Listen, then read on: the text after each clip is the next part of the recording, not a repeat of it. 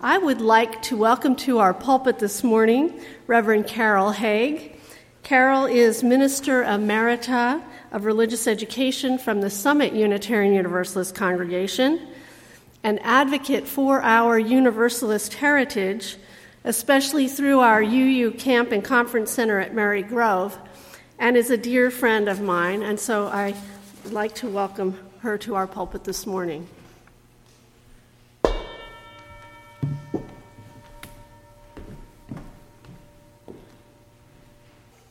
I invite you into a spirit of prayer and meditation. In this community of memory and hope, we hold in our hearts the joys and sorrows members of this community have brought in with them today, whether they be personal, family, or events in the larger world. We hold in our hearts especially those who are suffering from the government shutdown right now, and those in other parts of the world who are suffering from natural disasters. In this sacred space and in shared silence, may we hold prayers and meditations of our hearts.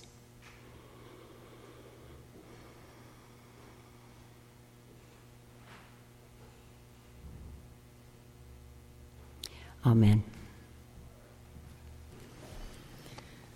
Our first reading is from a sermon entitled Sinners in the Hands of an Angry God which was delivered by American preacher Jonathan Edwards on July 8, 1741, in Enfield, Connecticut.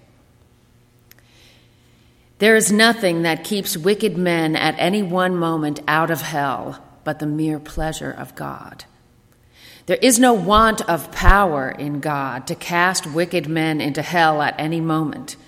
They deserve to be cast into hell Justice calls aloud for an infinite punishment of their sins. They are now the objects of that very same anger and wrath of God that is expressed in the torments of hell. And the reason why they don't go down to hell at each moment is not because God, in whose power they are, is not then very angry with them. As angry as he is with many of those miserable creatures that he is now tormenting in hell, and do there feel and bear the fierceness of his wrath. Yea, God is a great deal more angry with great numbers that are now on earth, yea, doubtless with many that are now in this congregation, than it, than it may be are at ease and quiet, than he is with many of those that are now in the flames of hell. The wrath of God burns against them. Their damnation don't slumber. The pit is prepared, the fire is made ready, the furnace is now hot, ready to receive them. The flames do now rage and glow. The glittering sword is wet and held over them, and the pit hath opened her mouth under them.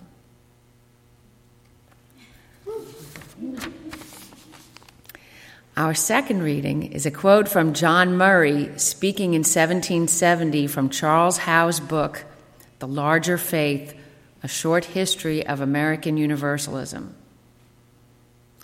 Go out into the highways and byways of America, your new country. Give the people blanketed with the decaying and crumbling Calvinism something of your new vision. You may possess only a small light but uncover it, let it shine. Use it in order to bring more light and understanding to the hearts and minds of men.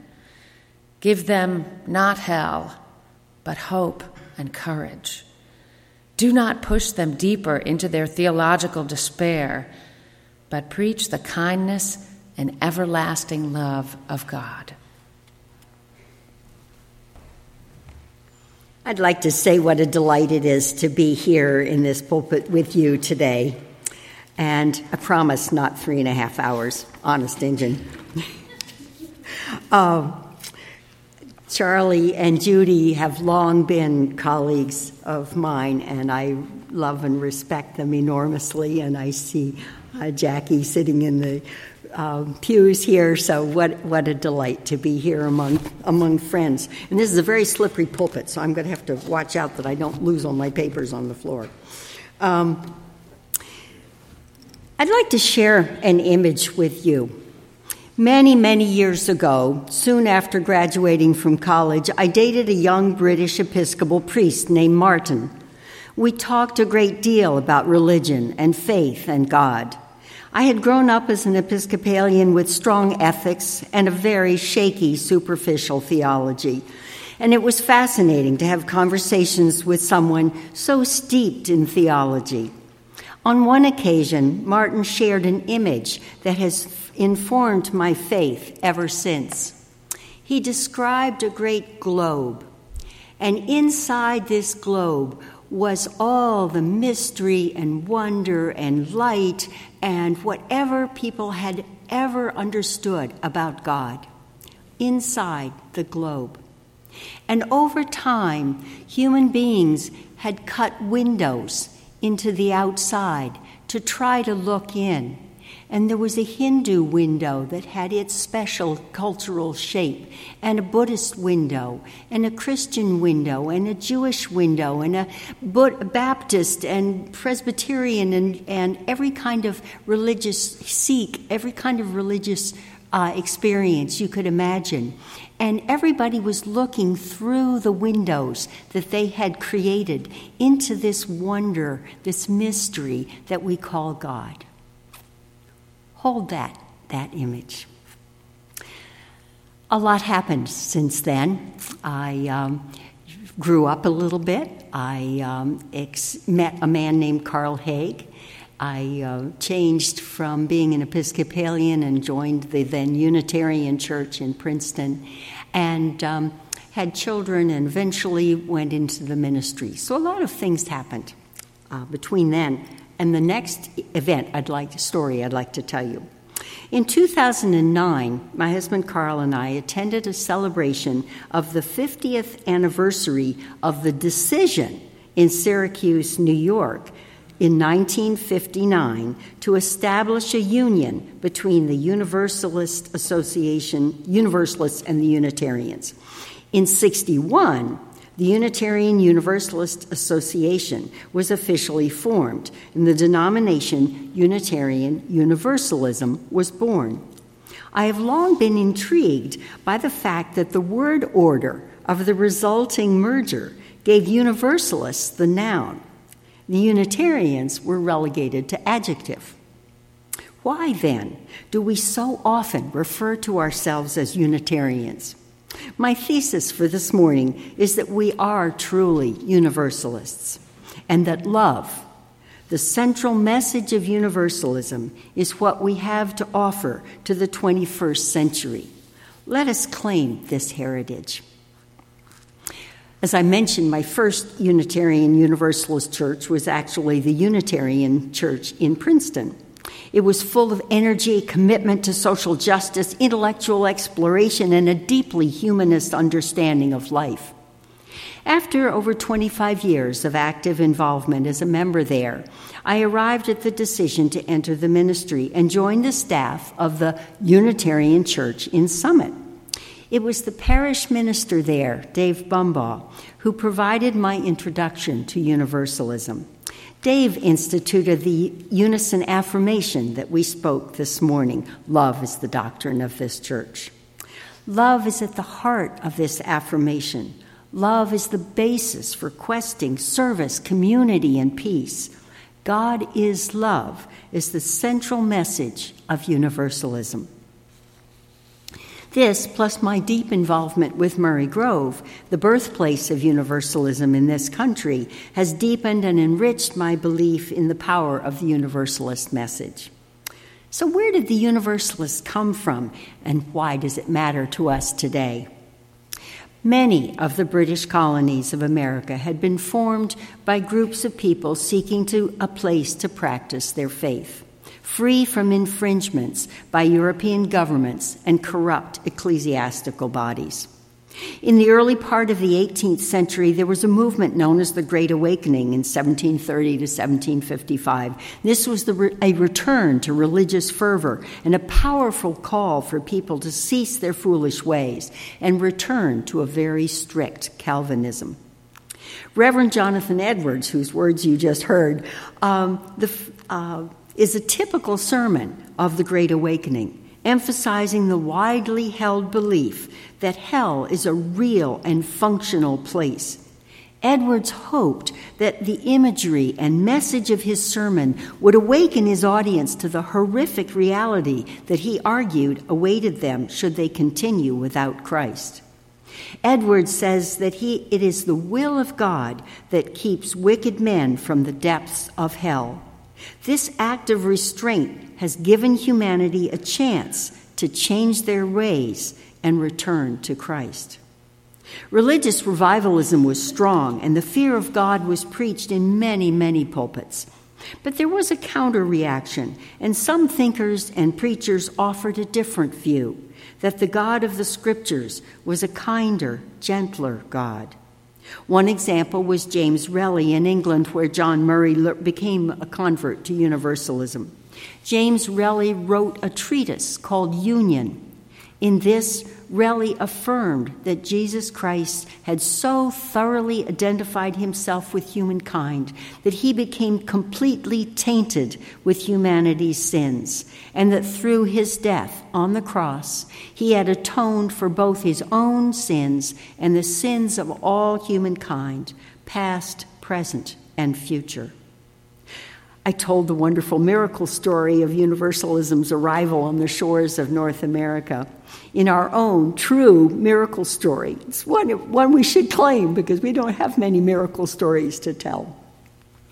A miracle made it possible for John Murray to preach universal salvation in that little chapel that Thomas Potter had built. And this miracle allowed him to renew and reclaim his own faith. That was 1770, six years before our Declaration of Independence.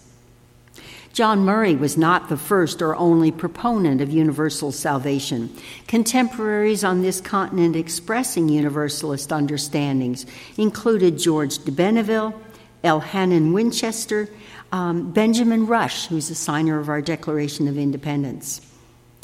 So, the belief in universal salvation, so simply and passionately preached by John Murray, fell on eagerly awaiting ears. With itinerant preachers roaming the settled East Coast and into the hinterlands of western Pennsylvania and even Ohio, the Universalist gospel spread rapidly.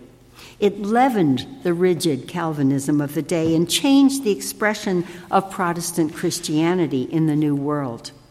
At one time in the 19th century, Universalism was the sixth largest denomination in the United States. So that was a dash through Universalist history, but why does it matter to us today? The startling message of the early Universalists was inclusion, radical inclusion. Everyone was to receive the blessing of salvation. I had thought there was not a lot of hellfire and damnation being preached in this country today until a recent conversation with an acquaintance who left his fundamentalist roots, where damnation indeed was preached, and he became a Christian Universalist. In addition to exclusive religious teaching and practice, exclusion is in full force in more secular ways as well. Boundaries of who is accepted and who is not are built into the walls erected to prevent illegal immigration. The exclusion of those who are different is heard in the rhetoric of love it or leave it nationalism. It is alive in hate crimes, attacks, and murders, and frightening in the continued drone of racism and homophobia and transphobia. I believe the need for the gospel of inclusion is critical in our time and preachers of universalism have risen to the need. Two whom I would like to lift up are Bill Schulz, former president of the UUA, and Forrest Church, widely published theological writer. In a book called We Are Unitarian, underlined Universalists Finding Time and Other Delicacies, Bill Schulz writes this. Proud though we can be of this Universalist history, however, it alone does not account for why I, who was raised a Unitarian and who reveres my Unitarian heritage too, so treasure the fact that Universalism is now part of who I am religiously. Indeed, what we gather from our Universalist roots may be even more germane to today's world than our Unitarian traditions. Schulz goes on to describe four reasons for his Universalist identity. First, Universalism had a gospel, a doctrine, a core belief around which its members rallied.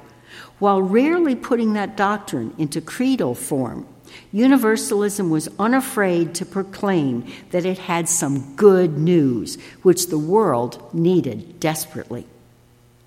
Second reason Universalism imaged God as gentle and conciliatory rather than violent and retributive. If, as seems most likely, our images of divinity affect how we behave in the world, Universalism's conviction of God's beneficence has much to recommend it. And three, Universalism affirmed religious experience and feeling. Religion was not just something to think or talk about, it was something to be held deep inside the heart and something to be shouted from the rooftops. And fourth, Universalism taught a global consciousness long before it was fashionable. It called us to transcend national loyalties in the interests of the human spirit. Schulz's words really speak to me personally. As Unitarian Universalists, we do have good news to proclaim that every person on the planet is worthy of our respect and of our care. That how we live our lives during our fourscore and ten or whatever time we're given matters more than doctrines and creeds. And that we humans are but one thread in the amazing, awesome web of creation. As Unitarian Universalists, we believe it matters that the ultimate universal mystery that we often call the spirit of life, of life and of love, is gentle and caring, not vengeful and partisan. As Unitarian Universalists, we have come to value the spirit, the heart and emotions we bring to our search for truth and meaning as much as the intellect. We affirm the experience of transcendent wonder and awe as primary religious texts. And as Unitarian Universalists, we lift up the interconnection of all existence above denominational claims and national loyalties. I like Schulz's writings. One of our great lights went out when Reverend Forrest Church died. In the last year of his life, his cancer in remission, Forrest penned a final summation of his lifetime as a liberal theologian in a book called The Cathedral of the World A Universalist Theology. There he writes that the guiding principles of this country, the United States, are universal E pluribus unum, he states, is a universalist epiphany. The American creed was, the, was basic to this country's formation, was a faith in the people to combine for the common good. One chapter in Forrest's book is the sermon he preached in 1987 at the Coalition for Peace Action annual conference in Princeton, entitled The Commonwealth of God. Speaking about the need for humanity to work together to prevent nuclear holocaust, he said, and I quote, Given human nature and history, to propose a relational, cooperative, and fraternal, kinship based ethic fashioned to strengthen the interdependent web of being may seem idealistic and naive. In fact, it is desperately realistic Interrelatedness is not simply a theological concept, it is a new truth. He's right. We live in a global village, a global economy, a global ecology, and we are just beginning to understand the implications. Whether it is the threat of a virus such as H1N1, or a global financial crisis, or global warming, or extinction of species, the concerns are universal, and the solutions must be also. In a chapter titled Universalism for the 21st Century, Church writes, I quote, By definition, universalism is not the province of any one sect. Humility and awe, two essential handmaidens for a heartfelt universalism, lie at the root of all direct human experience of the holy. And as a closing image, church offers us a magnificent metaphor the cathedral of the world. Though the human pilgrimage may wind down a million paths, he writes, all roads alike lead to the grave. In the temple of universalism, two great pillars, awe and humility, flank the doors. The doors themselves are birth and death. In the cathedral of the world, the same light shines through all our windows, but each window is different. The windows modify the light, refracting it in various patterns that suggest discrete meanings. The different windows modify the one light, such as Christian universalism, Jewish universalism, Buddhist, Muslim, Hindu universalism and for us, Unitarian Universalism. The spirit of love is the light, the common mystery, the universal principle linking all humans on the planet. I suddenly realized a while ago the reverse of the sphere image that I started with. With God, the mystery in the sphere was inside. And in church's image, God, the mystery, is outside. It's the light coming in. Many windows for letting in the light. I invite us to claim our universalist heritage. I invite us to affirm that our contemporary social justice civil rights proclamation, standing on the side of love, grows out of our universalist roots. I invite us to reach out to those of other faiths for the universalist understandings that connect us beyond creedal differences. Forrest wrote, Together, the openness of liberal religion, coupled with the encompassing theology of universalism, provides a legacy sufficient to the challenge of a new age.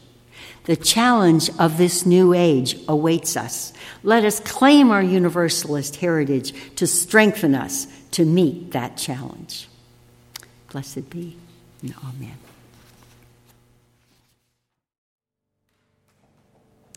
Now is the accepted time, not tomorrow, not some more convenient season. It is today that our best work can be done and not some future day or future year. It is today that we fit ourselves for the greater usefulness of tomorrow. Today is the seed time. Now are the hours of work, and tomorrow comes the harvest and the playtime.